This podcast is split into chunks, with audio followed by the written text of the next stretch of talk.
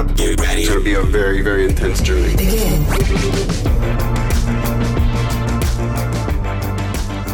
Hello, and welcome to the Frame Skip Podcast, the video games podcast by four dudes. However, today we are missing one dude, which is Seth Slykehouse. But today I have with me Elijah Steele. Hello there. And I also have Austin Eller. Hello there, part two. All right. Gentlemen, how we doing? How was your week? It felt long. Yeah. But I think Yeah. the last like four weeks have felt very long. I, I looked at the calendar today and I'm like, oh, it's actually April now.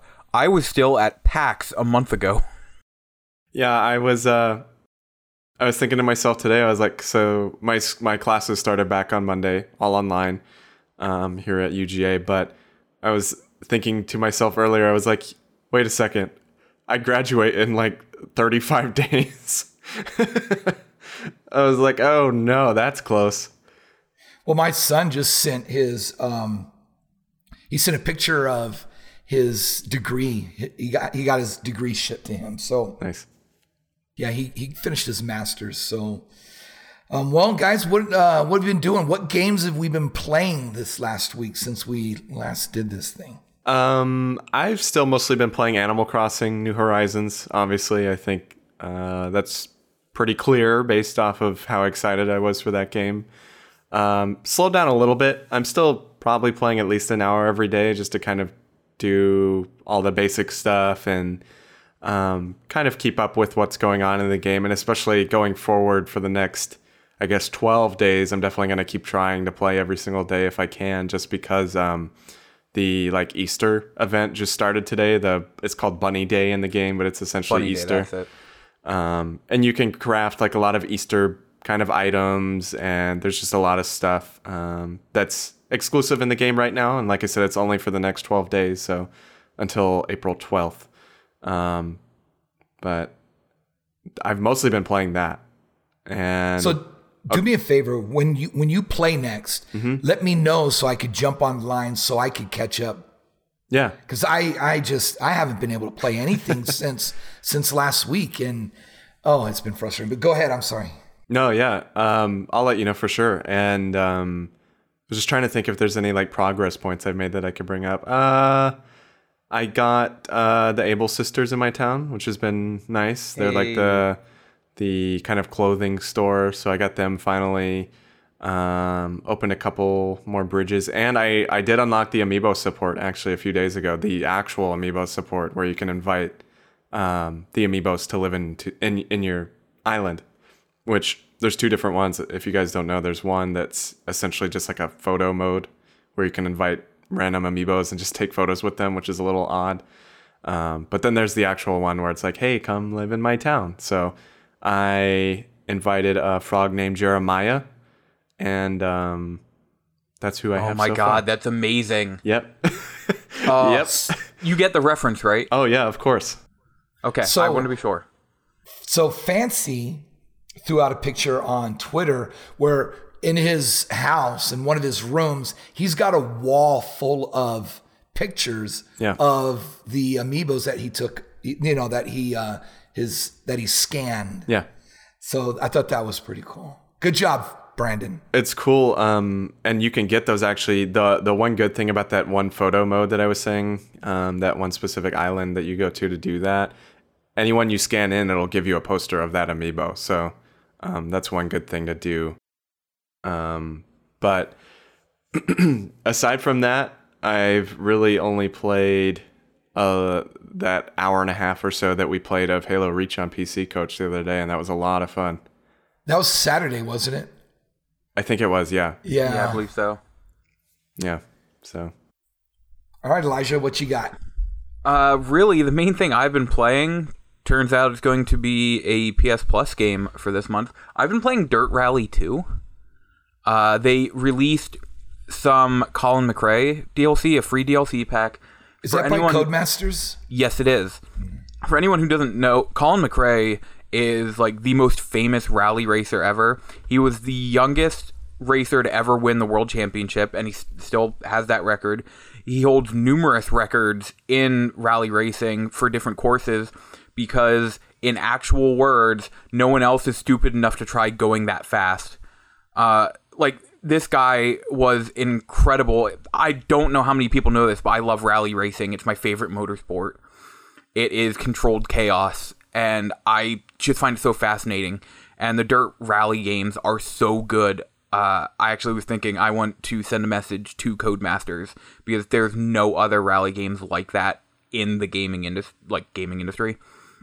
And this DLC puts you, puts you in some of his cars that he has driven throughout his life and gives you special things like there's complete this course in under 8 minutes and 30 seconds while having an engine malfunction.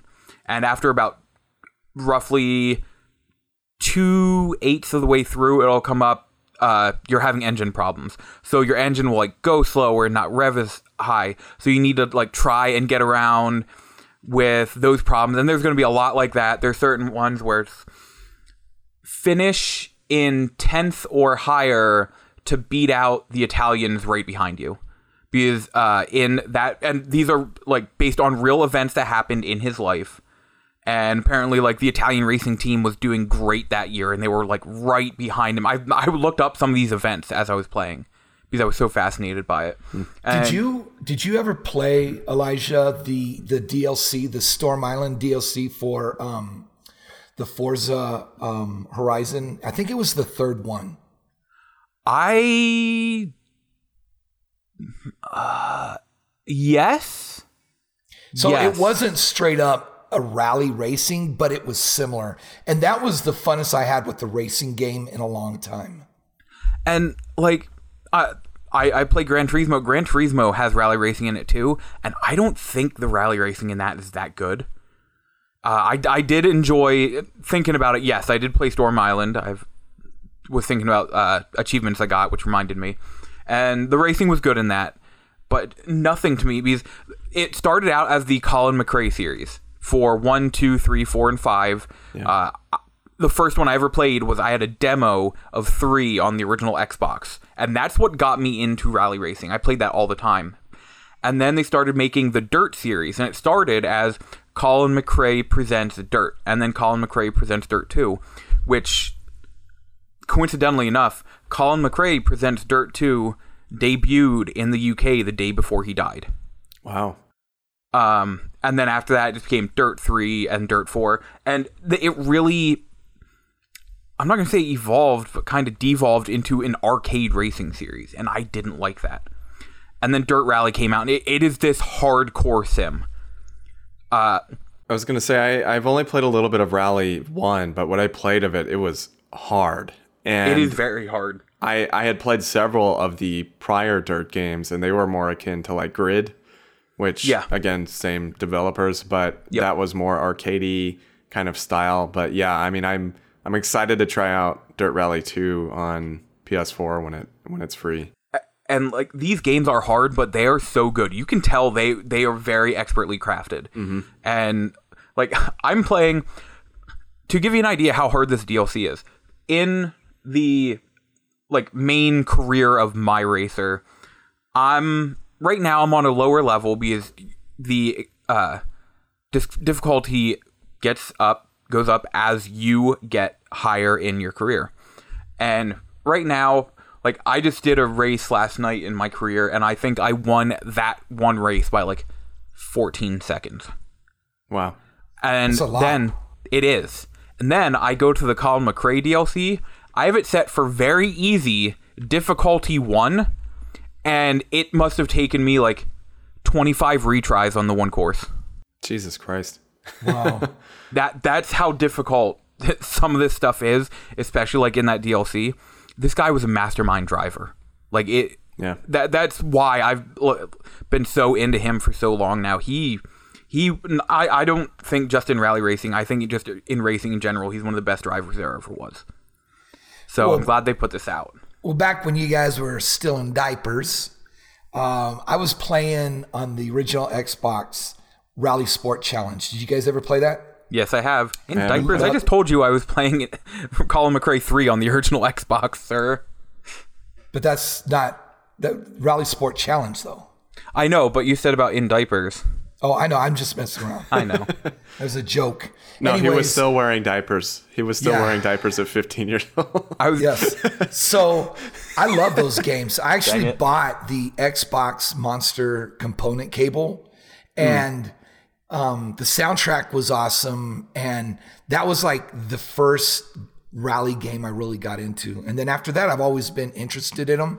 So RalliSport Challenge 1 and 2, and then um, Storm Island are probably one of my favorite um, rally. Well, Storm Island really isn't a rally game, but it's still more off road. it's similar. Yeah. Yeah. So, Just Forza Horizon 3 in general was just an incredible game. yep. Yeah. I've been actually, this is kind of off topic, but just on the topic of racing games in general, um, I've been thinking about like kind of getting back into Horizon 4 or like um, Yes. Rally 2, like I said, when that's free, just because everything that's happening, like I haven't been driving at all and I miss it. Like I miss driving right now. Um, cause I guess I'm one of those few people that enjoys getting in the car every day and, Oh, and I do driving. too. So, Is that on Game Pass? uh, for Horizon 4? No, the other one. Oh, Rally 2? No, it's going to be free on oh. PlayStation Plus starting on Tuesday. Yeah. And the the biggest compliment I can give to the driving in Rally 2 is it is hard, but when you are hitting it, it feels so good. Like I was playing a little bit today at work. I took my PS4 in and at lunch I was playing it and it just felt so good. It felt mm-hmm. so like I felt so I'm, I can't even think of the right word I want to use because I just felt happy. I, it it was wonderful, and I have actually haven't felt that in that game in a long time. I wonder if the Switch were to ever get a rally game using the gyro controls of the uh, Pro controller. I wonder how that would add to it. You know, like how it is like when you're firing a um like in Splatoon or Doom or Breath of the Wild, right? How that added movement add, um, gives you a better accuracy. I wonder if using that gyro for the steering, I wonder how that would work. I'm curious too. The only reason I don't know if it would work out that well for a game like that is it is so like just a little bit of change can can make your car roll over in that game. Yeah. Because just a little bit you can hit a rock wrong and your car will flip or just completely go off balance and I don't know if the gyroscope would really help with that if that makes sense just because it is so so deep in the handling of the cars and such Right. And you know, like if you go on YouTube, people base their channels on racing games. oh yeah And they get yeah. like 100,000 views and it's it's crazy. Like the really good ones. Yep. You know, like same thing with like Skyrim, right? There's there was people that were getting 100,000 views on Skyrim, but especially for certain racing games that that's all people will play. Yeah, they uh it's it's pretty intense. So that's good though. yeah i, just, I highly recommend like i said it's coming out on ps plus on it'll be next tuesday at least check it out like i said you, you can tell it's a labor of love and i after these years of playing the rally series i still absolutely love it it is my second favorite racing series only after forza but like the rally series there's really something special to it and i can't even put it into words honestly Yeah. it, Nice. it, it's just great That's awesome. Well, I don't really have much to say only because I've been migrating our my you know normal curriculum to online format, so it's been really intense this week. So, but I pretty much played um, with Brandon and Craig, right? Yep. Rev, yeah. Yes. We played Reach, and uh, it was fun. We are just messing around on there. And then uh, last night, and I was talking to Austin about this. Um, I wouldn't want to spend too much on it, but um, because Austin's going to be talking about this later.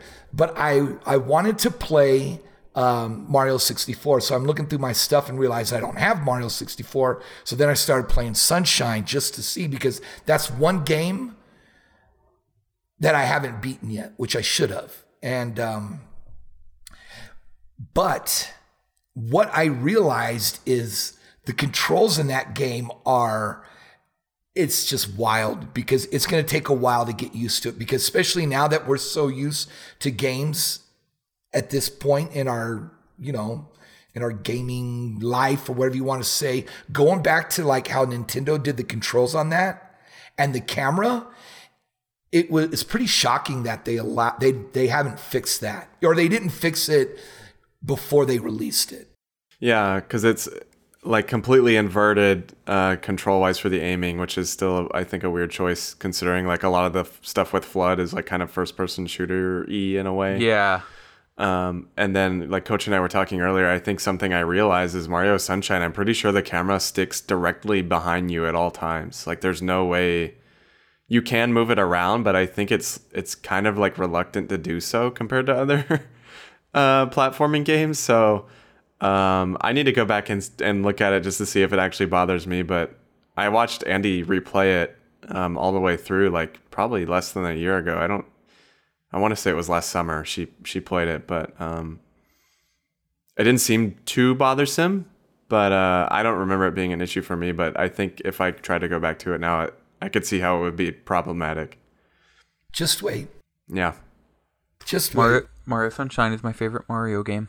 Yeah, it's Really? it's a phenomenal game. I think. I absolutely love it. I adore it so much. For me, it's 3D Land on the, of course, Yeah. the 3DS. I got super into that games. But anyways, okay, let's move on. Okay, so we have some items. All right, uh, but there was a mini direct, a Nintendo mini direct, which I don't think it was a mini direct because was it almost like 40 minutes? It was like 25. Oh, okay. For some reason, I thought it was 40. But anyways, um, Yeah. real quick, what'd you guys think of it? It was okay. Yeah. Um, I thought there was a lot of good stuff that they showed. I think uh, there were definitely things in it that, you know, they're just not really for me. Like, I think, you know, like the Burnout Paradise and like the XCOM and Bioshock and Borderlands. Like, you know, I think it's cool they're all coming, but I, I I'm not really interested in in buying those games again, especially on Switch. But I will say the Panzer Dragoon remake, I thought that was pretty neat. I know that was announced before, Yeah. but um, I'm I'm kind of interested in picking that up at some point. And then, uh, obviously the stuff they showed of Xenoblade looked incredible. Um, Right. really so excited for that. Xenoblade, yeah, we it comes out May 29th, but the the reason why you could call it a definitive edition is because they added more content. Yeah, and I know this isn't ported by Nintendo, um, but in the past, the games Nintendo's ported to Switch have literally been like one to one the games that they were. So, like a good example is like Tropical Freeze. They ported, and I know it has the the Funky Kong mode or whatever, but it's not really. I mean, it's not really new content. It's just like a way to make the game easier. Um, so it's it's cool that this has like a apparently like a full on like epilogue that was not in the original game. What about Captain Toad? What there was something little added to it, wasn't it? Was Was, it it- there? I feel like there was something. I don't Something remember what, about but- Odyssey. There Was, was, there like, like, DLC or something on the Switch version? I don't remember. Yeah, I, I, yeah, I think there was. That sounds right. I want to say there was, but I honestly don't remember too much. I know like Hyrule Warriors, nothing changed. Um, as far as I know, pretty much nothing changed with the SMT Sharp FE.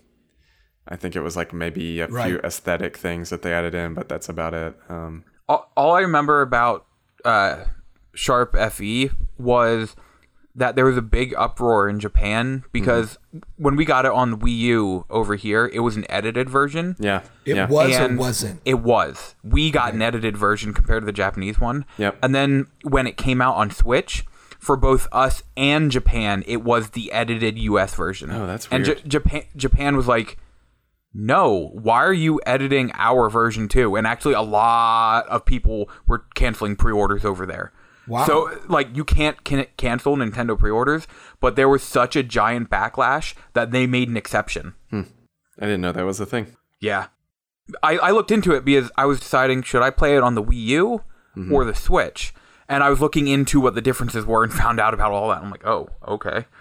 Yeah, and then also like Austin said, 2K Games at the beginning, also right after Xenoblade, announced um, Bioshock, and then and I'll let um, Elijah talk about that in a second. Borderlands Collection, which I guess if you don't have a PC or either of the HD twins, that that would be a good that that'd be a good place to get it, you know. But definitely for those the it's always better just to get it on PC or or you know your true HD format. But and then also XCOM 2.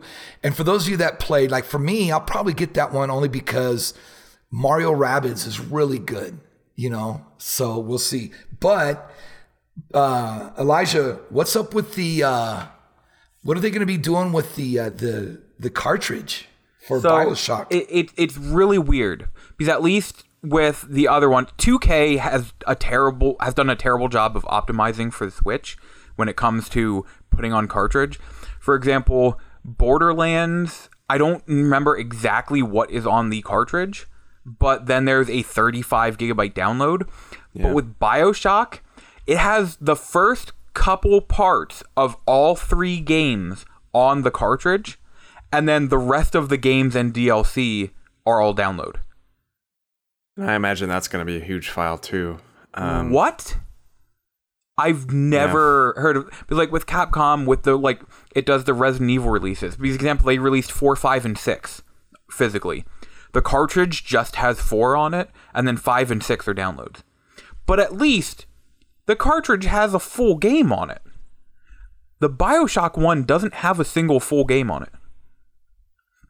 Also, I I noticed when watching that trailer, and I went back and watched it again to be sure, there were parts I saw where they didn't have uh, texture on some surfaces that I know the PS3 and 360 had texture there. Yeah, um, That's one thing I'm worried about. I'm really curious to see how these turn out just because again, like you said, Elijah, in the past 2K has not really had a good run as far as porting stuff to the Switch. Every Um, single 2K game has had the thing on the box requires a download. Yeah. I mean, the I'll never forget when and I know it's not too much on 2K themselves. I know it's kind of on the devs too depending on what team it is, but like I'll never forget when the WWE game came out on Switch and it literally ran bad. ran at like 15 20 frames a second and had just nonstop bugs and you know, those that game games was just bad overall. Yeah, though. and I was gonna say, you know, those games always have bugs, but it was like a complete train wreck on Switch compared to every other system. And then I I know all the NBA games have a mandatory download. Complete um, side note, can we just talk about how funny it was that as soon as the year 2020 turned at midnight, WWE 2K20 broke?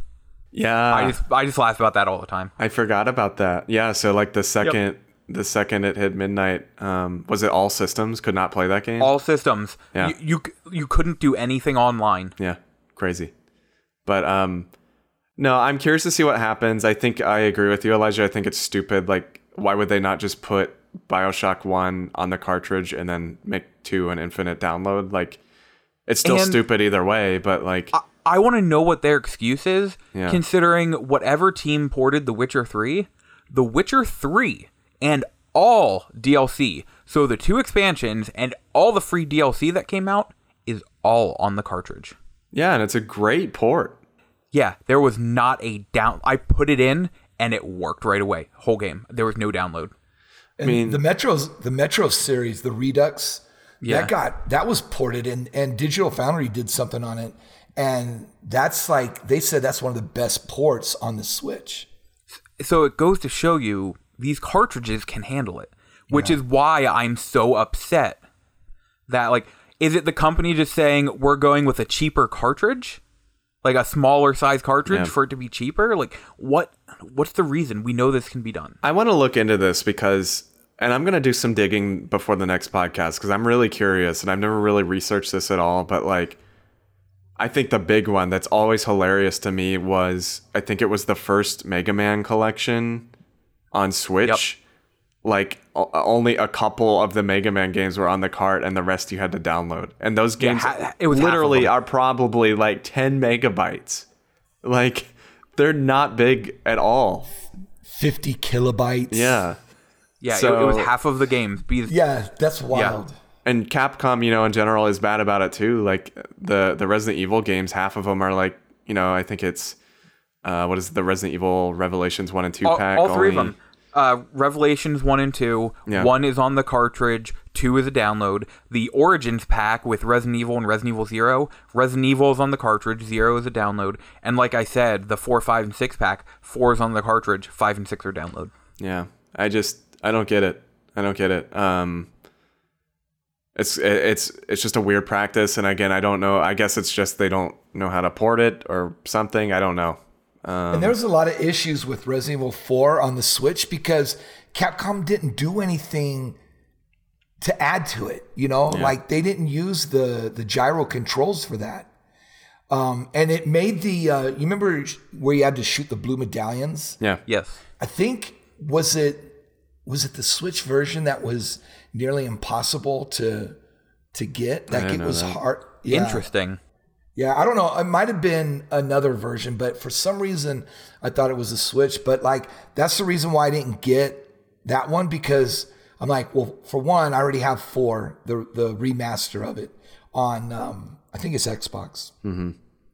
And I have the original and the um, on the GameCube, and then I have the um, the Wii edition. Here is one thing I don't wonder.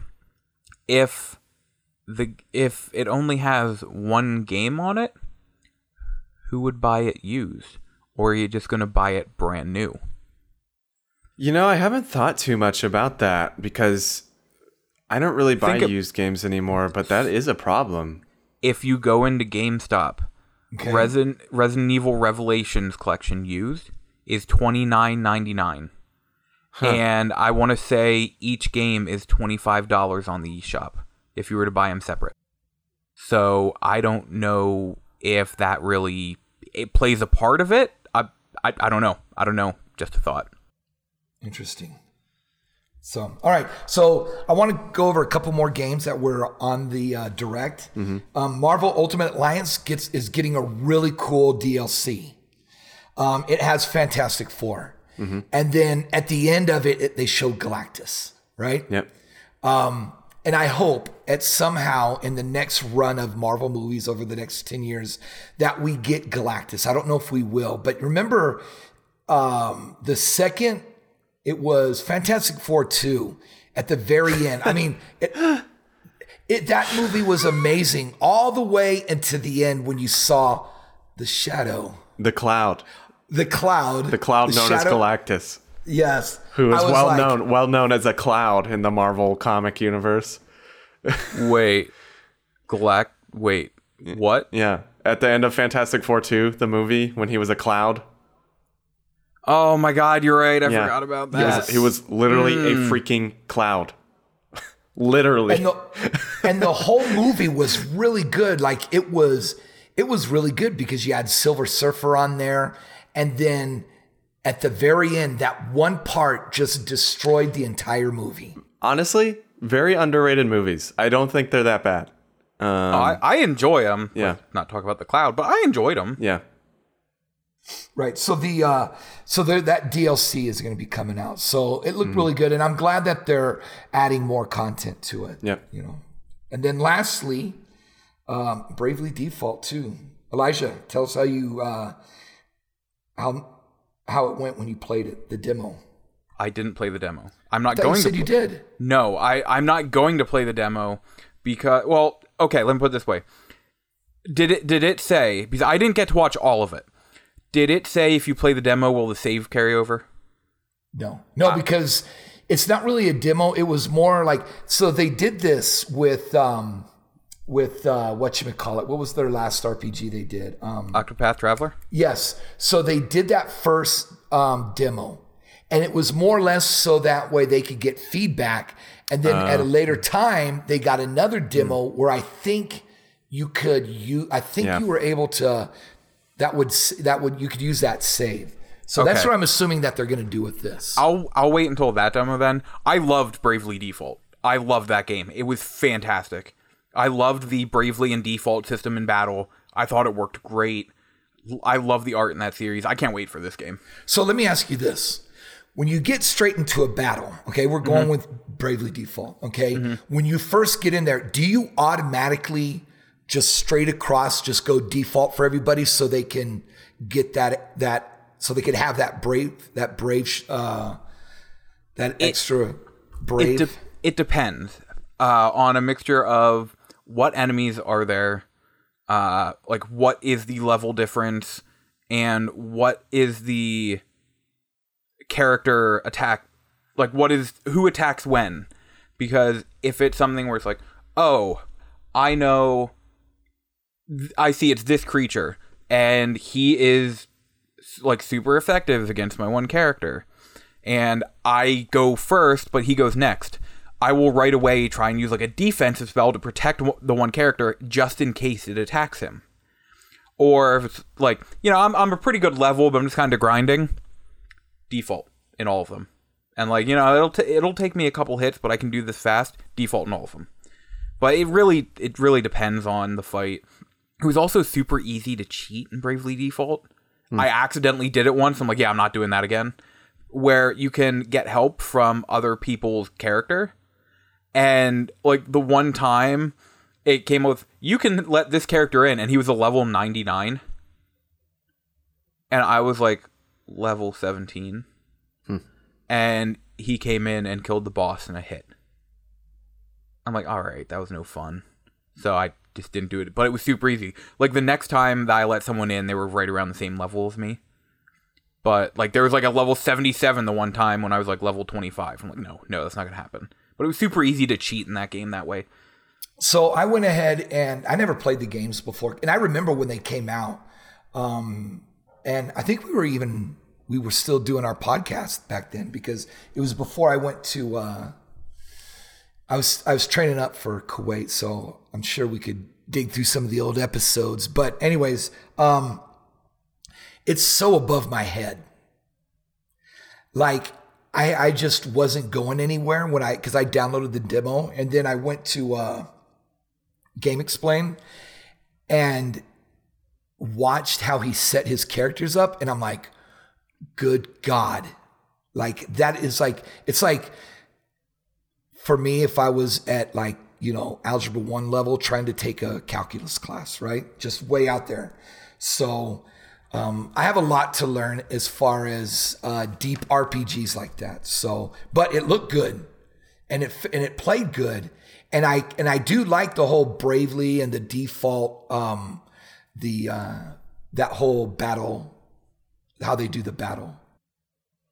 I haven't played this series, but I was I was kind of hoping they would port the first one to Switch because I know that was a rumor a while ago. Um, but I don't. I mean, did, do either of you know if this connects to like the first game or how this works? I don't know. I know it's all new characters. Okay. But I don't know Yeah, what connection. because I want to play it, but like if it does connect, I don't know. I don't know if I'll get it until I potentially play through the first one or read up on it or something. But yep, um, it looks good though. Yeah. And then also there were a couple uh real quick, there were a couple of Star Wars games dropped. Well, the first one, Jedi Knight Jedi Academy, right? Um, did you guys ever play that one? Nope. I didn't either. I was so into Rogue Squadron, so I never got into that. But Star Wars Racer is announced. It, it wasn't available, but it's going to come out sometime this year, I guess. But it just gives me hope that somehow Rogue Squadron is going to be available. You know, Yeah, um, I wouldn't be surprised. I wouldn't be surprised if it is. Um, it seems like they're kind of trying to get these games out there. I mean, even on, I guess it was PS4, they ported a lot of the Star Wars games too a few years back. Um, I remember they ported like Super Star Wars and a bunch of other ones. because does Disney own those games? I think they technically do now. Because why don't if if I'm head of Disney, right? This is what I would do right this second. I would call up Factor Five. And I'd say, all right, guys, we're gonna do a new Rogue Squadron. But before that, we're gonna take the re- three Rogue Squadron games and Battle for Naboo, and you're gonna do a give it a light remaster, and we're gonna release it on the Switch. That That's what I would do. All on one disc too. No downloads. I would love that. Yeah. So If I'm not mistaken, did did they just release episode one Racer? no, they announced Oh, it. Okay, Yeah. okay. Yeah, they Yeah, they it. said it'd be available at a later date, but that one I probably will buy because that's a really Oh, good I will game. totally get it. Did you ever play it on the 64? yes. Yeah. And I also yeah. bought it for PC. Mm-hmm. And of course, I had a AMD K5. So it didn't run as well. You know, it was kind of choppy, but it was still good because, you know, Star Wars was back again, you know. Mm-hmm. He- Here, here's a fun one for you guys. Did you ever play it in arcade? No. Yes. Yes. Yeah, It's it was awesome. so man. fun. Yes, it is. Um, I played it at Dave and Buster's. I haven't seen it in years, but yeah, it's really cool because you control like you're in a pod pod racer. Yep. I was just gonna bring up before we move on. Did you guys see about? I think it was Jedi Knight, Jedi Academy, or whatever on Switch. I guess there's some sort of online multiplayer component, and there's people joining the Switch servers somehow through a Yeah. loophole on PC and, Yeah. and freaking demolishing them. Yeah, I saw that. Dude. That was funny. It's Switch and PS4. yeah, That's happening. Yeah. yeah, Yeah, that's funny. I like that. I like stories like that. I mean, like I know it sucks for those people, but it's just funny. Yeah. Like they just go in and just wreak havoc. You're like, what the heck, man? so, and real quick, last thing for the uh, Panzer Dragoon, everybody's saying that it is way too short. Like way too short. So wait for it to drop in price. That it's not. yeah. They're short games. Yeah. As, as I have my finger over the pre-order button for the physical copy. How much is it on digital? Does it? Uh, digital. I'm gonna say 25. Twenty-five. Yeah. okay. Yeah. Yeah, I'll wait till it's like ten bucks because I have the um I have in I have Orta which is on uh, Xbox, which is backwards compatible now, and going back to back going back to uh, RalliSport Challenge, those never got backwards compatibility. Yeah, which was a bummer. So, but okay, um, all right. So, Austin, tell us about this wonderful rumor. Yeah, so normally I wouldn't want the podcast to be so Nintendo heavy, but I thought this was a very interesting rumor and Oh yeah, it is. um, I think it's of interest to a lot of people just because these games kind of dominated at least my childhood. I know that a lot of people in my age range kind of feel the same way, but um, essentially this week I'll just quickly say that Eurogamer, who is the well-known source confirmer, uh, leak confirmer at this point, they kind of if Eurogamer has sources that are saying this is real, then it pretty much is. Um, which I was telling Coach the other day, I don't know who the hell their sources are, but whoever they are, they're doing a good job. Um, but basically, they came out this week and there was a leak saying that Nintendo was going to release a bunch of 3D Mario games on Switch for Mario's 35th anniversary, which is this year. Um, and then immediately after that, Game Informer or Game Informer, uh, Eurogamer came out and was like, "Hey, so we can confirm that those games are at minimum uh, Mario 64, Mario Sunshine, Mario Galaxy, and Mario 3D World." Um, and so I think some more stuff's come out, and I don't have the other article pulled up, but I think some more stuff has come out, and people um, have basically been saying this is essentially kind of like a Mario All Stars 2, is what the rumor is. And the second part of this rumor is that not only are these 3D games going to be releasing in some sort of collection, um, there's definitely going to be more than this that's released that they don't really have specifics on. But I think the theory is pretty much every other old Mario game, if it's on NES or Super Nintendo, will be on the uh, Switch Online apps for those two systems. And then um, supposedly a new Paper Mario game is coming that returns to the RPG roots of the series, which I think, um, you know, the 2D Mario, old Mario's aside, uh, you know, I've played those games so many times. I don't know that I really would be excited to play those again on Switch. Uh, but the 3D Mario stuff and then the Paper Mario um, leak sound pretty incredible, I think. Um, supposedly, at least with 64 and Sunshine, according to Eurogamer, they are going to be some sort of remastered versions. So they're potentially going to be like widescreen or something of that sort, which I would hope for. Um, Maybe better controls. yeah, maybe better controls because Coach and I were talking the other day. Obviously, Coach was saying about um, Mario Sunshine having some weird camera issues, but not just that, but so does so does 64 a little bit. 64 is a little a little yeah, to- floaty. To turn the also that, but like to turn the camera, you use the D-pad and it just kind of turns it a little bit. yeah, So it'd be nice now to have the other joystick just rotate the camera. Yeah. Stuff like that. So I'm I mean I'm really curious to see what happens with this. Um, you know, I I hope this doesn't dominate Nintendo's fall. I wouldn't be surprised if it does, based off of the fact that we've heard nothing about Nintendo games post Xenoblade in May. Um, but I hope it's not just like Mario, Mario, Mario all fall. But I think if it is, I'll still, you know, I'll still partake. I'll still play through 64 and Sunshine on Switch. I think I would I would buy this collection in a heartbeat, and certainly I'd buy 3D World. I think that's one of my actually one of my favorite Mario games. Um, and people people need to play that game. I think it's actually one of the best ones that Nintendo's ever released. But Well, I think if they did, if that's all they had, I think that would be huge because it's going to sell, right?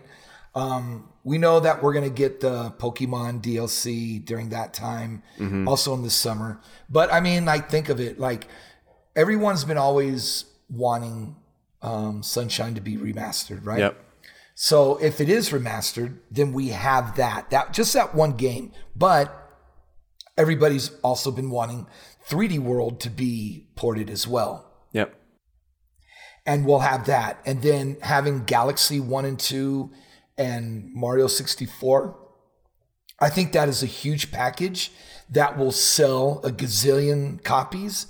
And there's a lot of things they could do with that. Now, looking back last year, when um, I think it was like August, when they did um, New Super Mario Brothers Wii U and the Luigi Wii U, remember? yeah, That would have been a good time to also include the two handheld, so they can make that more of a a better um, Oh, like the other new Super Mario Brothers games. Right. So Yeah. include all of the the well, there was what? There was four new Super Mario Yeah. Brothers games.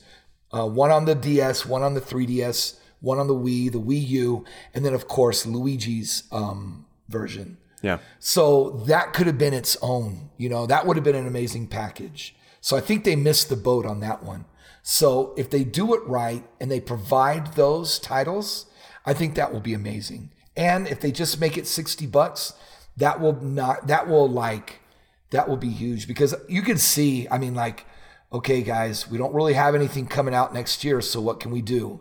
Oh wait, it's the 35th anniversary. What did we do 10 years ago? Well, we did um remember did you did you get the Wii um anniversary, the 25th I never anniversary? never bought it, but I always wanted it. Yeah. So, and I still have it. It's like mint. So that's like kind of like a prized collection piece in my in my collection. So, um, I really hope that that's what it is. And then on top of that, getting uh, a, possibly a new Paper Mario that is, you know, RPG focused, like you know, 64 and uh, and um, a Thousand Year Door. Yeah. Um, no, I think it would be awesome if this is real. And I mean, I think at this point, if Eurogamer is saying it, like I said, I think it's pretty much a thing at this point, typically based off of their history. Um, but yeah, I will certainly pick it up. I just hope it's not like a, you know, pay sixty dollars for Sunshine and sixty four, pay sixty dollars for Galaxy One and Two. But we'll see what happens when the time comes. God, I hope not. Yeah, I know that they would get, get a lot of backlash. Yeah. And Nintendo's, you know, they're known for like taking two steps forward, one step back. You know, so so Look, we'll the see. reality here is I'm going to buy it for Sunshine. So whether Sunshine is itself or in a pack, if it is in a pack, I might finally play uh, Galaxy. Because supposedly, you know, with there being a pack of 64 Sunshine Galaxy, I'd finally play Galaxy. And just imagine having all 3D Mario's on the Switch. Yeah. I, Pretty awesome. I it's gonna be cool to see what this turns out to be, but yeah, for sure, Galaxy I think is well worth playing. Elijah, I think um, be interesting to see what they do because there was a lot of stuff with the the Wiimote where you could kind of like point it at the screen and like shoot your little star bits or whatever it was called. So be interesting to see how they change that. But yeah, definitely some amazing games. I either have two copies of Galaxy or two copies of Galaxy 2. and I don't I think it's two copies of Galaxy because I got one from a flea market. I'm like, mm-hmm. okay, awesome, I have Galaxy. And then I bought a Wii from a thrift store, turned it on, and a copy of Galaxy ejected from it. I'm like, Nice.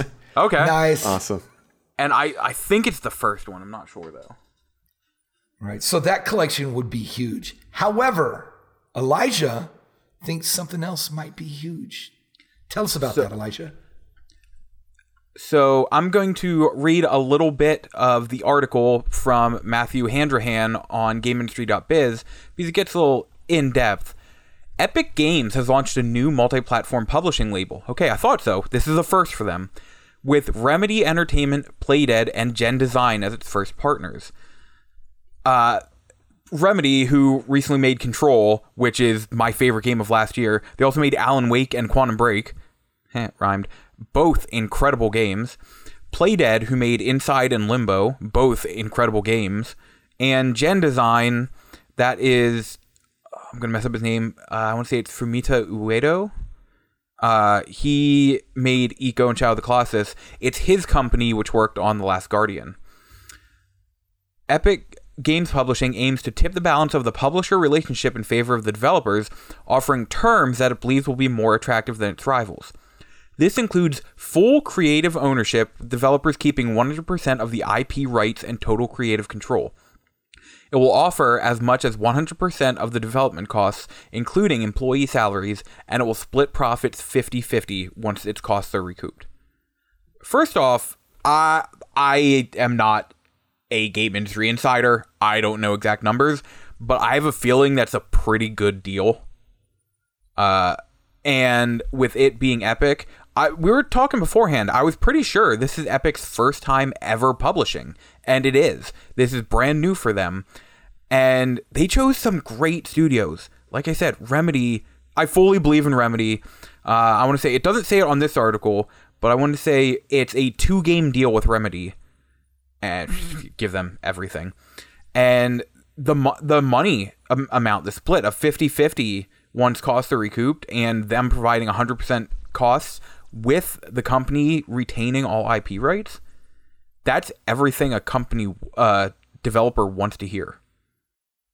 Um, And oh, go ahead. oh no, go ahead. You, you. No, I was just gonna say I think the biggest thing here for me is is certainly Remedy. Um, I think the stuff from the from Playdead is awesome too. Actually, I think I never actually played Insider Limbo, but I know people speak very highly of them, and I do want to go back and play them at some point. But Limbo certainly, my all-time favorite indie. certainly Remedy. I think you know they tried something new with Quantum Break, and I think people actually really enjoyed that game, but it didn't really take off like they were expecting. But certainly Control um, kind of just exploded. Like as far as maybe not sales wise, I don't know how it did sales wise, but I feel like anytime I hear someone talk about the best games that released last year, that game is nine times out of ten, from what I've heard, the best game that released last year. So It it ended up beating out Resident Evil 2 for me, and I didn't think anything would. yeah, Control is an incredible game from every perspective, and that was with 505 Publishing.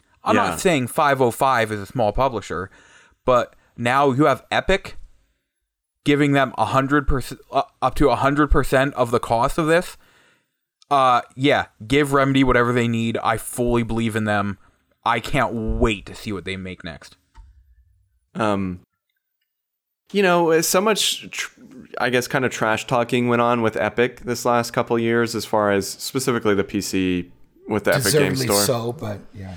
Yeah, but I, I will say this though. You know, people people say deservingly so, and and I get it. Um, I wasn't ever too bothered by it. What I will say is it it's they're certainly making an effort to kind of grow their platform and grow their company, and I think it's very interesting to kind of watch this happen and watch this kind of unfold. Um, again, just as a from a PC standpoint, seeing kind of this this new service take off and offer free games every month and um, have a lot of exclusive deals. It's just been very interesting to watch this happen, and and certainly now this, um, like you said, Elijah, I do think it's if I'm not mistaken, it's two games with Remedy, which is which is also like a huge deal. I, I I believe it was said that one is a like is a full on AAA game, and the other one is a smaller story set in the same universe, something Yeah. along those lines.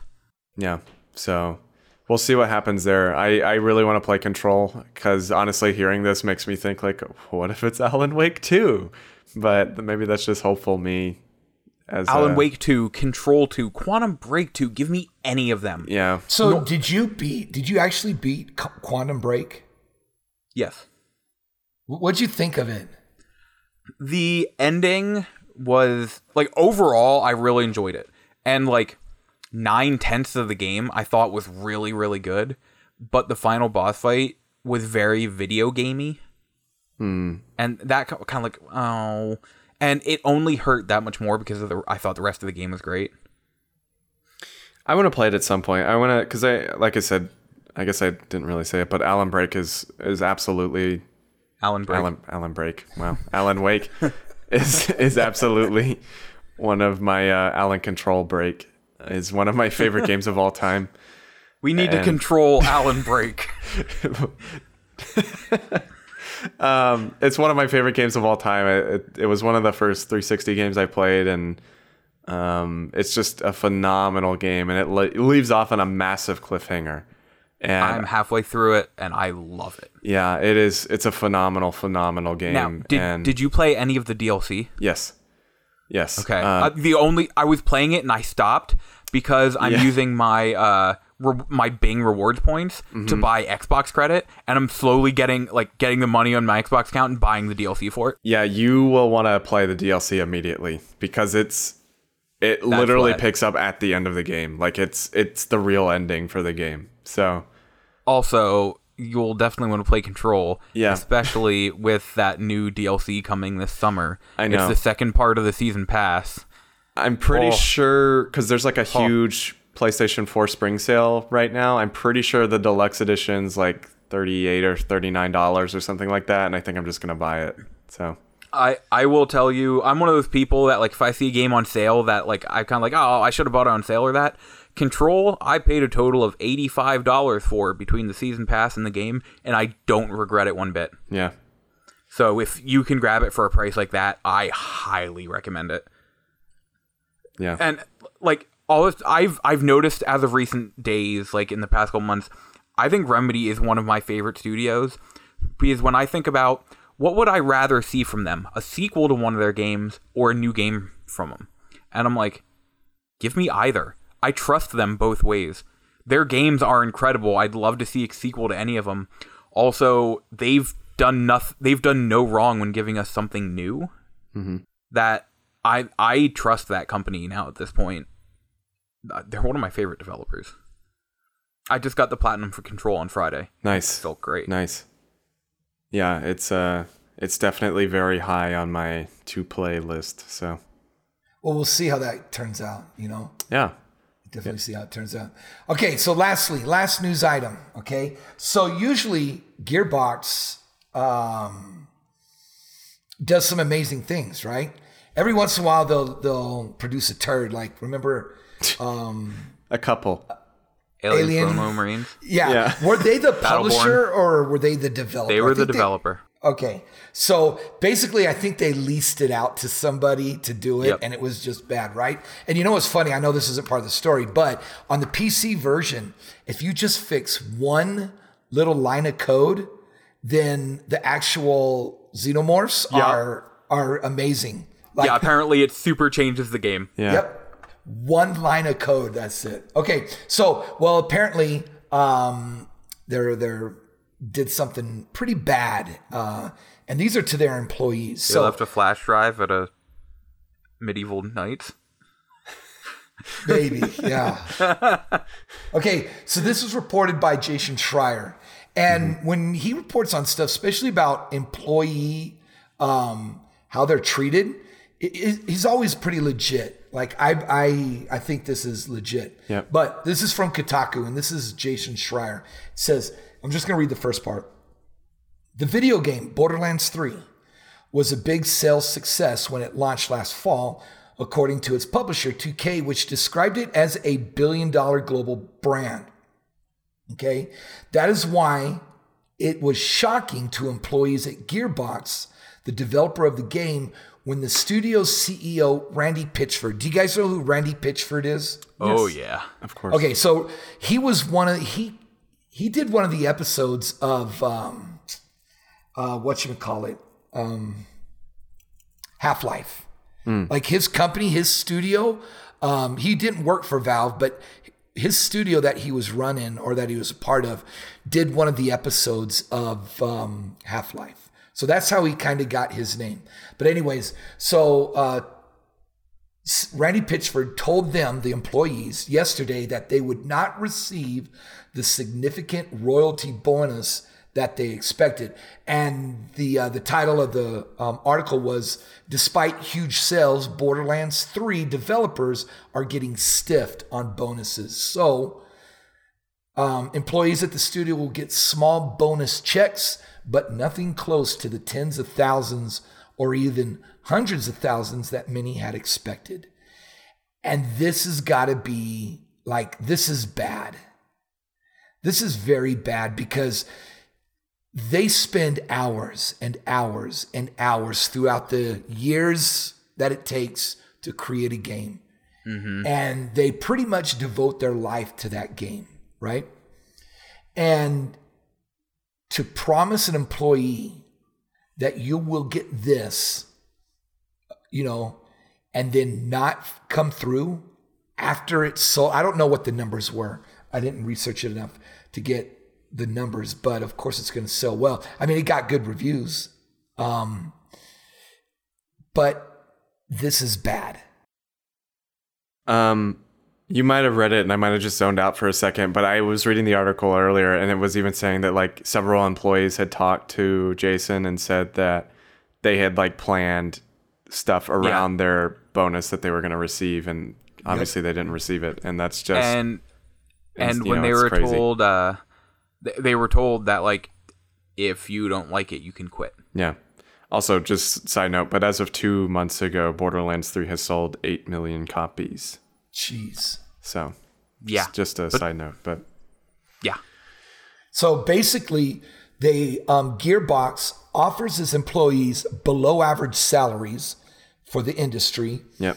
according to more than a dozen current and former Gearbox staff who has spoken to Kotaku Kotaku over the years. To make up for that, the studio offers something unique: profit sharing. Royalties from all of the developers' games are split 60-40. So, you know, I don't know. I just like this is bad, you know. but but don't worry before borderlands 3 was made randy pitchford was given a 12 million dollar bonus Yeah.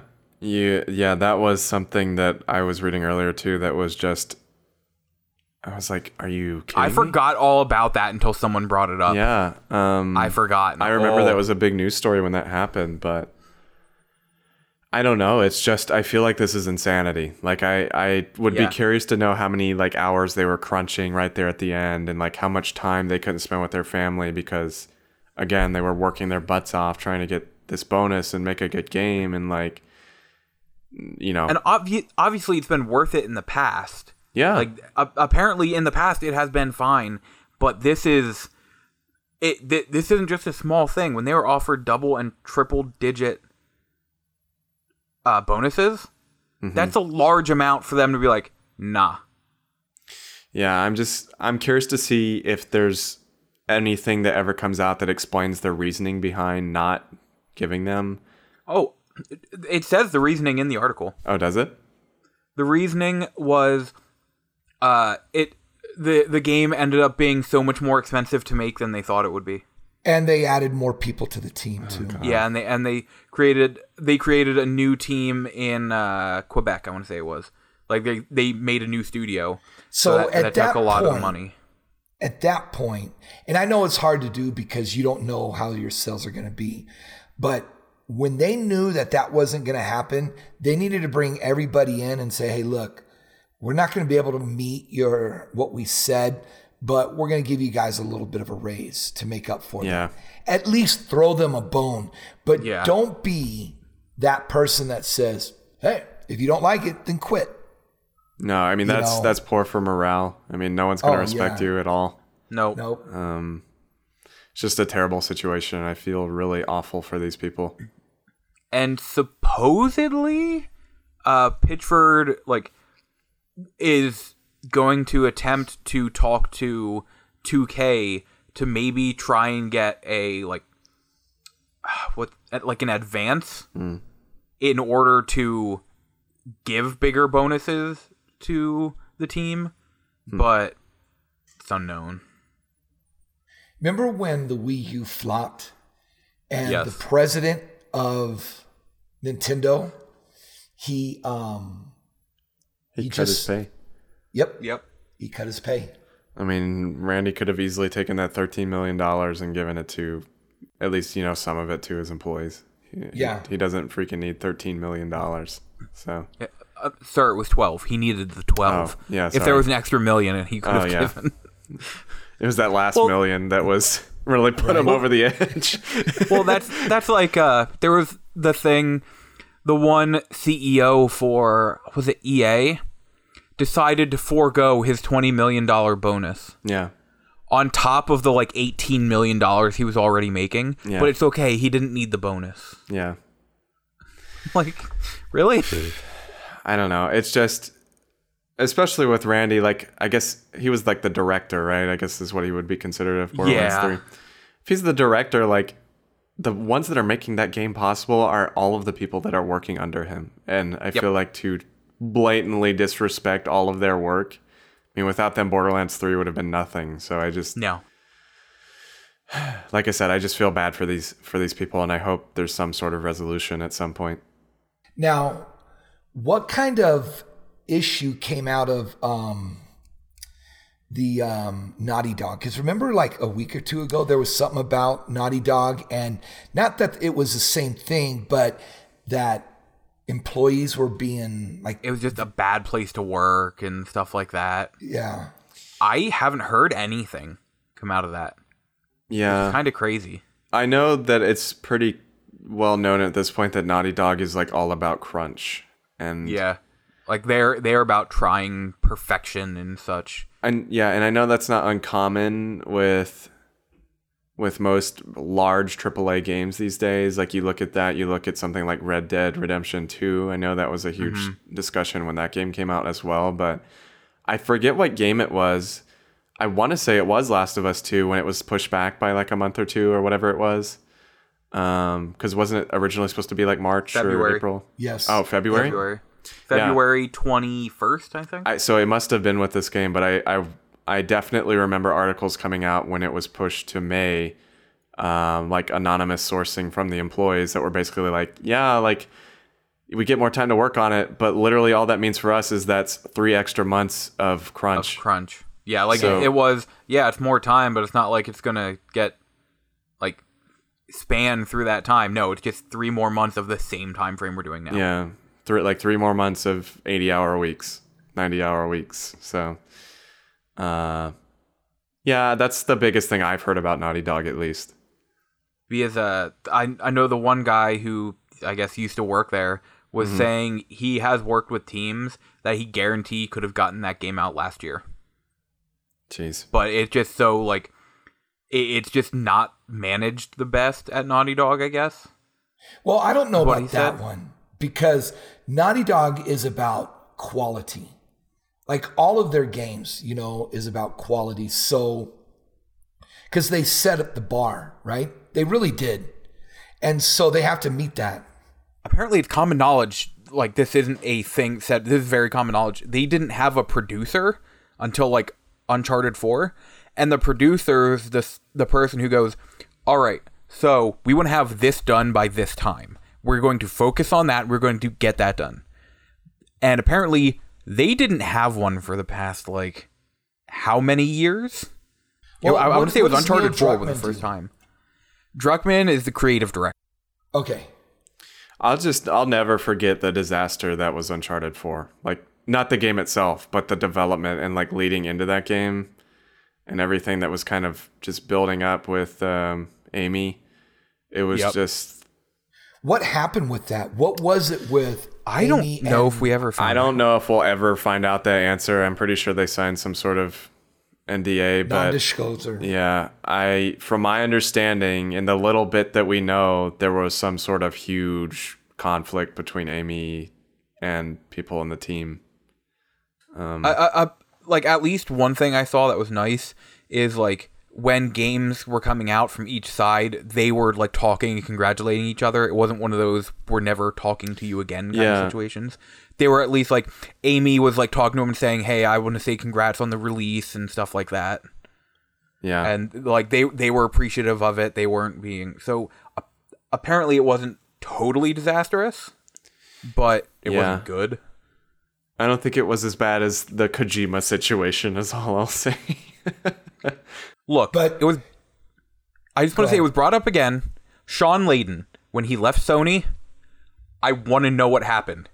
yeah, I just want to know, and we're never gonna find out. yeah, and it's gonna eat at me because when he left, all we got was a tweet saying, "Hey, thanks for working here."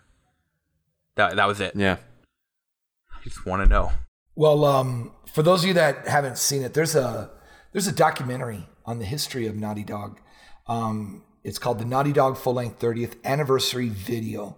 So I highly recommend it because you you get to see how it was born, uh, how Naughty Dog was born, and just um, how they how they made their path to where they are today.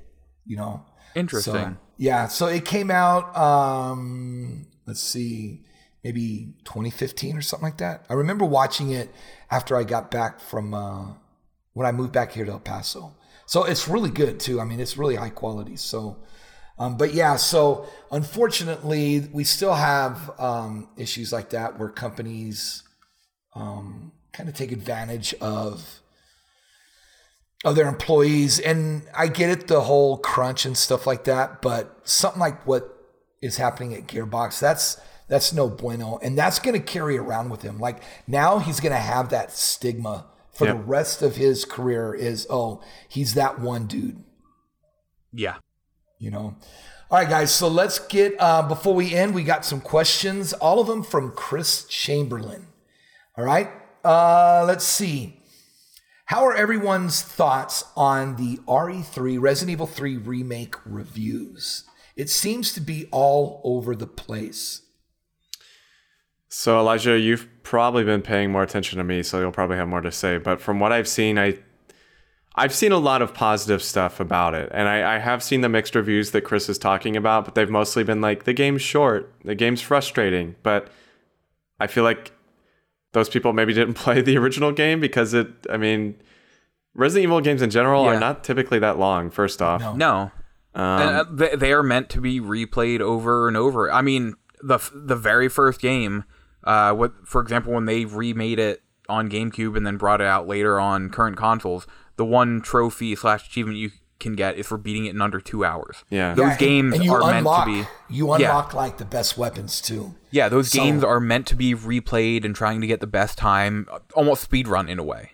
That that's how those games are meant to be played. The other thing I have seen pop up though that is a little concerning is that supposedly and again I, I still really want the game because it still is getting pretty good reviews for the most part. I mean it has like around a, a high B, like low A type grading on like Metacritic, like Open Critics type uh, websites. So it's like a high 89 ish area on their scores. But uh I've heard that Nemesis is kind of resorted back to like a cutscene kind of character and does not actually pursue you the whole game. I don't know the extent of that, like if that's Yeah. actually true.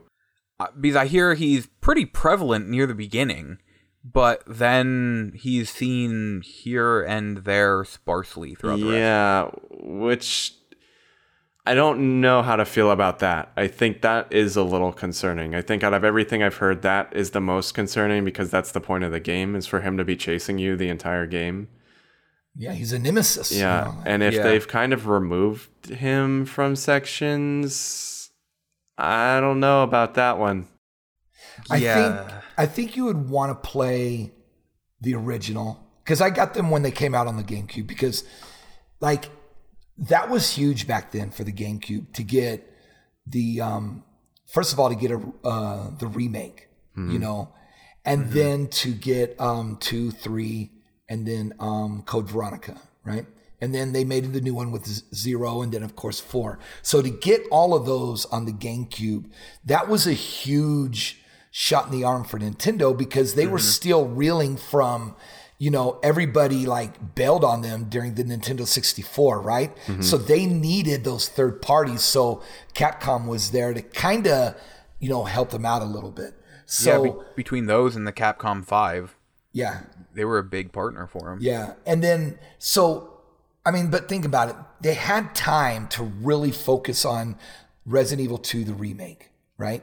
Mm-hmm. So they knocked it out. Like, you know, just amazing reviews. It was even nominated for Game of the Year. But this one, it wasn't that it was rushed, but they didn't have as much time, right? So that's why I don't think it's going to do as good because you're you're comparing it to Resident Evil 2 and you can't do that. Yeah. You know, Well, and not just that, but not just the development thing, because it is developed by a different team, if I'm not mistaken. So Yes, I, it is. I think they still had a bit of time to work on it, but at Yeah, the same time, I supposedly have they a, were developed in unison, like together. yeah, Okay, here here's a basic rumor that I had heard. Yeah. Unsubstantiated, but this is from someone in the industry. Is that originally they were going to release two and three together as one? I'm not thing. surprised by that.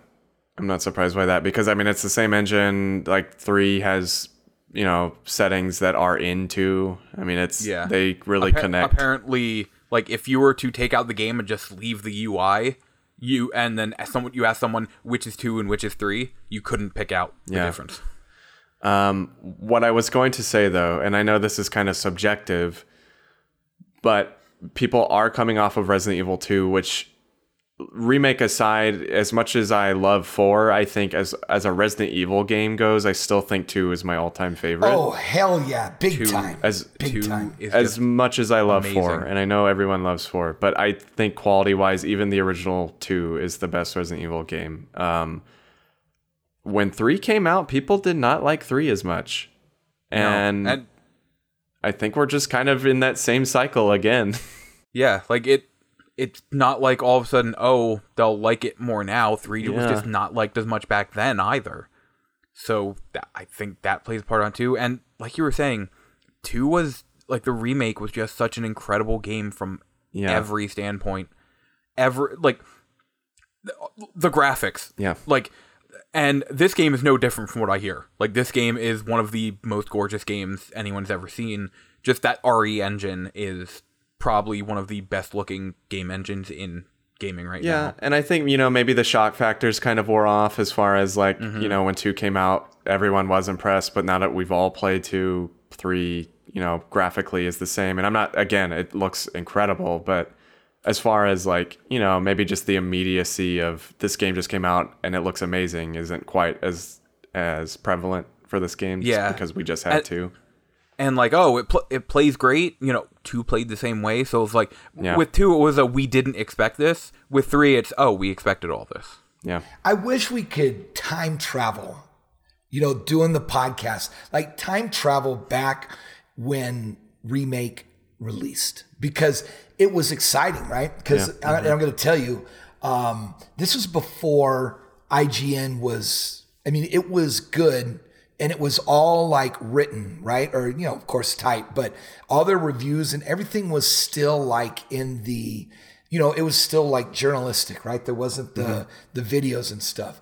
But I didn't hit up IGN as much as I did GameFAQs. Like I was on GameFAQs whenever I could. I that was my go-to place for anything. So with the um with the release of the GameCube, you know, when when something would blow up, you know, because I wasn't planning on getting Resident Evil remake, but then when when that board hit the top and everybody was just talking about it, I went that day, the day that it released, and I picked it up and Um, that's what sold me on the series was was Resident Evil remake, and even though it had the the tank controls, there was something special about those games, you know, because remember there was two people that are very significant in gaming industry right now, which was um, it was uh, Hideki Kamiya, Yep.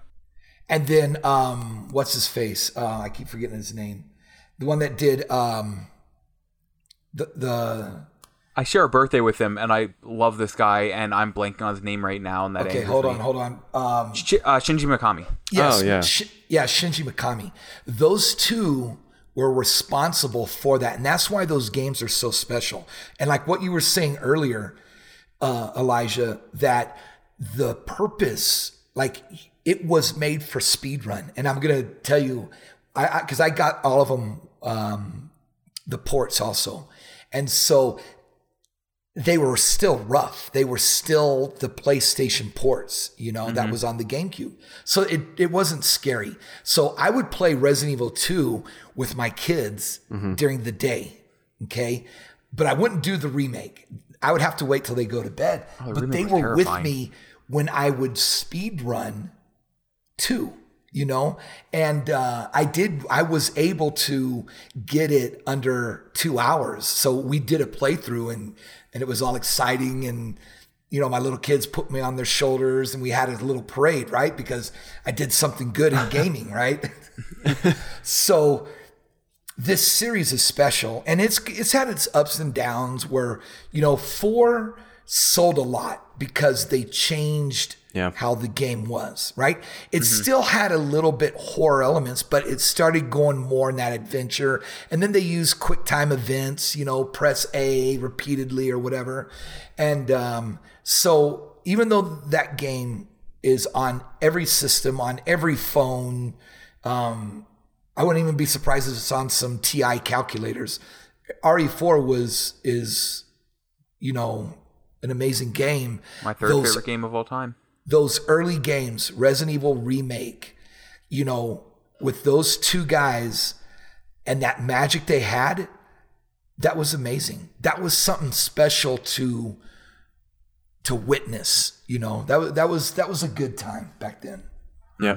uh, uh, th- that's one of the reasons uh like i love uh, like i follow i followed shinji mikami's work since then i love the evil within especially the evil within 2 which i think is just an incredible game You remember we were able to do that picture? We were able to take that picture. it was us. All you had to do was like do a crazy face, like yep you know, and it, like you're it put screaming. your, yeah, it put your face The on the poster Yeah.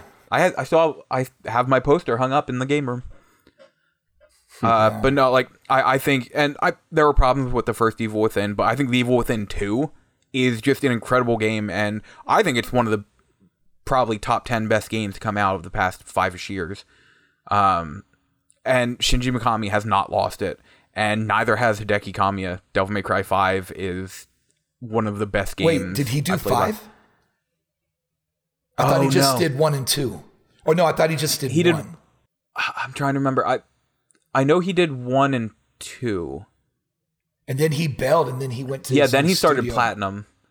Platinum, I have a love hate relationship with. Yeah, it looks like the last he did Devil May Cry one.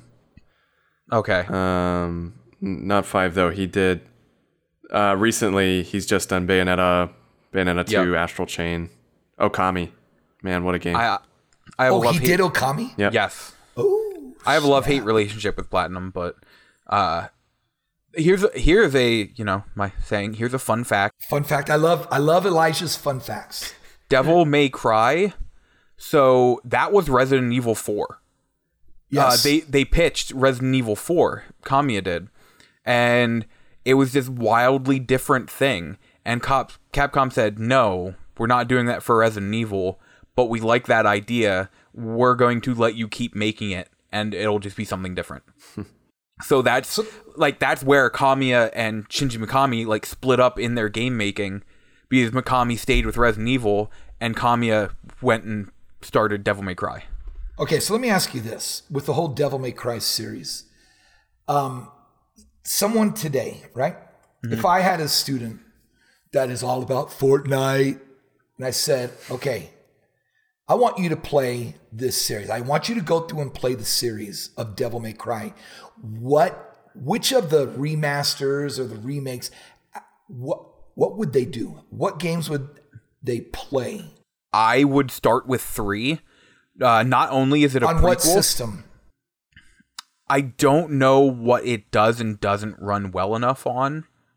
I feel like it does run pretty well on like PS4, Xbox One. Which ones are on the Switch? Uh, one, two, and three. Actually, Okay. yeah, I think it's just one, two, and three right now. I don't think four came out on Switch. And how are those ports? Are they good or are they?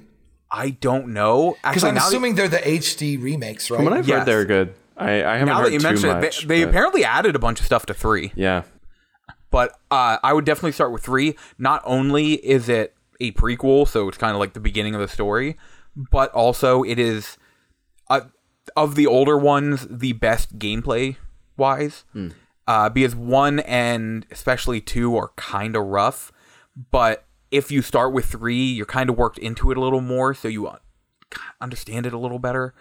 Uh, but then four started a whole new kind of gameplay session because you were Nero, and instead of just using your guns and sword, he used his uh, Devilbringer arm. And then five is just honestly, from a gameplay standpoint, five is one of the best games I've played in a long time from actual gameplay. Didn't that was didn't that come out a couple years ago? Last year? Okay. Capcom had a banger year last year. Right. So you say go three one two. Three one two. All right.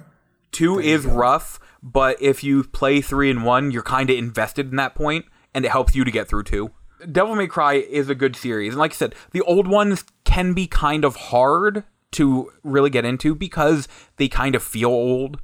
But then once you get to four and especially five, the gameplay is so much better. Okay. There we go. All right. Real quick, Elijah. Chris Chamberlain asked you, why do you have an obsession with G Fuel? So at PAX this year, I, I've always kind of like, you know, I, I had some G Fuel before and it was good. But at PAX this year, they gave out free cans of their like energy drink cans, and it was sour cherry. And it was the same kind that I normally drink, just like the Reign. It has zero sugar, zero carbs. Uh, it was that s- almost same exact formula. And it tasted so good. And at that point, I'm like, I want, I want to get more. Like, I, I, I will gladly drink more of that drink. And now, coming out on Friday, is the Resident Evil 3 G Fuel, which was completely misnamed. It's named Nemesis T, but they should have named it the T virus, T E A Yeah. virus. That was really Oh, a missed man, opportunity. as soon as I thought of that at work today, I got so sad that it didn't actually happen. But so I'm I'm gonna try that. I had the peach tea before, and I really liked it. And just because I'm a weirdo, uh, I really want to try the black on blackberry, which is the one with the uh, Doctor Disrespect flavor. oh boy. Okay. Cannot wait to have a can with Now, Doctor let me ask you Disrespect on the side. Are you going to buy the Resident Evil 3 can and save it? Uh, I I am definitely getting it, and I'm going to use it. But I am going to save. I'm getting the tub. Only the tubs come out on Friday, so I'm going to get a tub of the like powdered stuff. I will save the tub, but then uh, they're coming out with the actual like can, like the ready to drink cans at later in the month, and I'm probably going to get some of those too if So- I like. I was that guy that bought all the Pepsi cans with when episode one came out. They had Me all the different, okay, and I had them all set up, and one day they all just exploded. I'm not going to say I'm sitting here looking up at a Mountain Dew Game Fuel bottle from Halo 3, but I am. it's sitting right up there. Okay. So, yeah, Warned I am you. definitely one of those. Okay, lastly, I'm going to put this out there for our listeners because I have a question. And this all, re- and I'm not going to take too much time. And this all revolves around my struggle and just being behind the power curve with Bravely Default 2. I thought, how can I be able to jump into that game and just destroy it? Okay, so this is what I came up with. And I brought it up to the guys when we were playing. Um, when we were playing uh, Reach this last weekend. But for those of you listeners out there, um, I want to get your response. This is my path. I was thinking, and I bought this this week and it came in, but Final Fantasy IV DS, by the way, it's like under $30 uh, brand new still. So it's the remake of two, basically, right? So I was thinking about playing that one and then jumping into Final Fantasy III on the DS, which introduced, and this is where I'm having problems with the job system, right? Mm-hmm. So then I'd play that and kind of get a gist of the job system and then play Final Fantasy IV Heroes of Light, okay, which is uh, a prequel, I guess, or it was the predecessor to Bravely Default, Bravely Second, and now Bravely Default 2. So I was thinking that at some point when I want to play um, Bravely Default 2, should I go through that path so that I can enjoy and understand and really, you know, just kick some A. You're making me want to go back and play Final Fantasy IV again. Yeah. So is that the one coach that was like kind of remade on DS? No, it was actually remade because remember, two okay. in the US, four in Japan was top down. Yeah. Okay. Yeah. So four, they went to 3D, kind of like, you know, um, Ocarina of Time type graphics but on the three, but on the, the I, yeah, I thought it was that one. So yeah, that one always yeah. looked really good. Um, yes. The remake of that. So maybe one of these days I'll play that one too. I've actually never really played any of the old Final Fantasy games. Oh, so. Oh, some really good ones. Yeah. So, and I'm playing right now. I'm going through um, uh, Super Mario RPG, right? Mm-hmm. And which I love. So that RPG you know, I'm I'm fine with because it's not um it's entry level type stuff, right?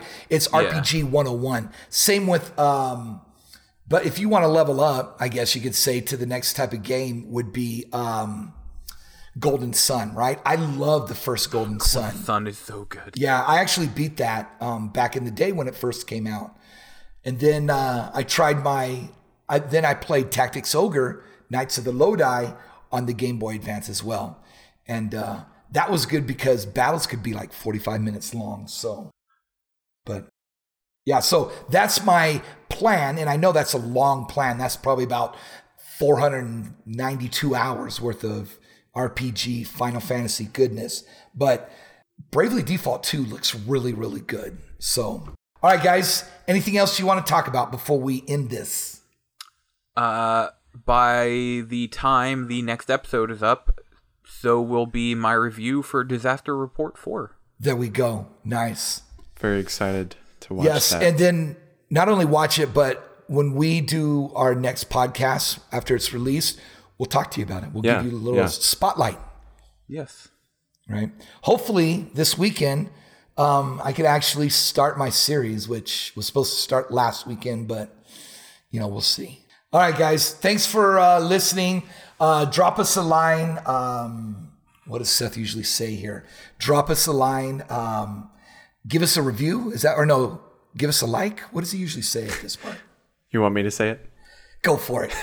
All right, you can listen. Bring to, us home. Bring you can us listen. home. you can listen to Frame Skip on as you already are because you're at the very end of the show on Podbean, Apple Podcast, Spotify, Google Podcast, Stitcher, and TuneIn or various other services around the web. If you search us, we're probably on it. Um, leave us a review. It really helps out the show. I know Apple Podcasts is kind of the main place to do that. I think you can do it on Stitcher and TuneIn. Not sure about Spotify, Google, any of that stuff, but uh, do that. It's much appreciated. If you want to send in any questions to us, write us an email at frameskippodcast at gmail.com, or you can follow us on Twitter and Facebook. Send those questions in there. Uh, Twitter is at FrameSkipPod, or you can go to facebook.com slash FrameSkipPod. Same thing. Uh, again, send those questions in. Uh, you can follow Seth, who is not here, on Twitter at Seth S. Taylor. Coach is at 32-bit professor. Elijah is at local lizard man. I'm at Austin J. Eller. And I think that's it. All right, guys, be safe make good decisions, and play lots of games.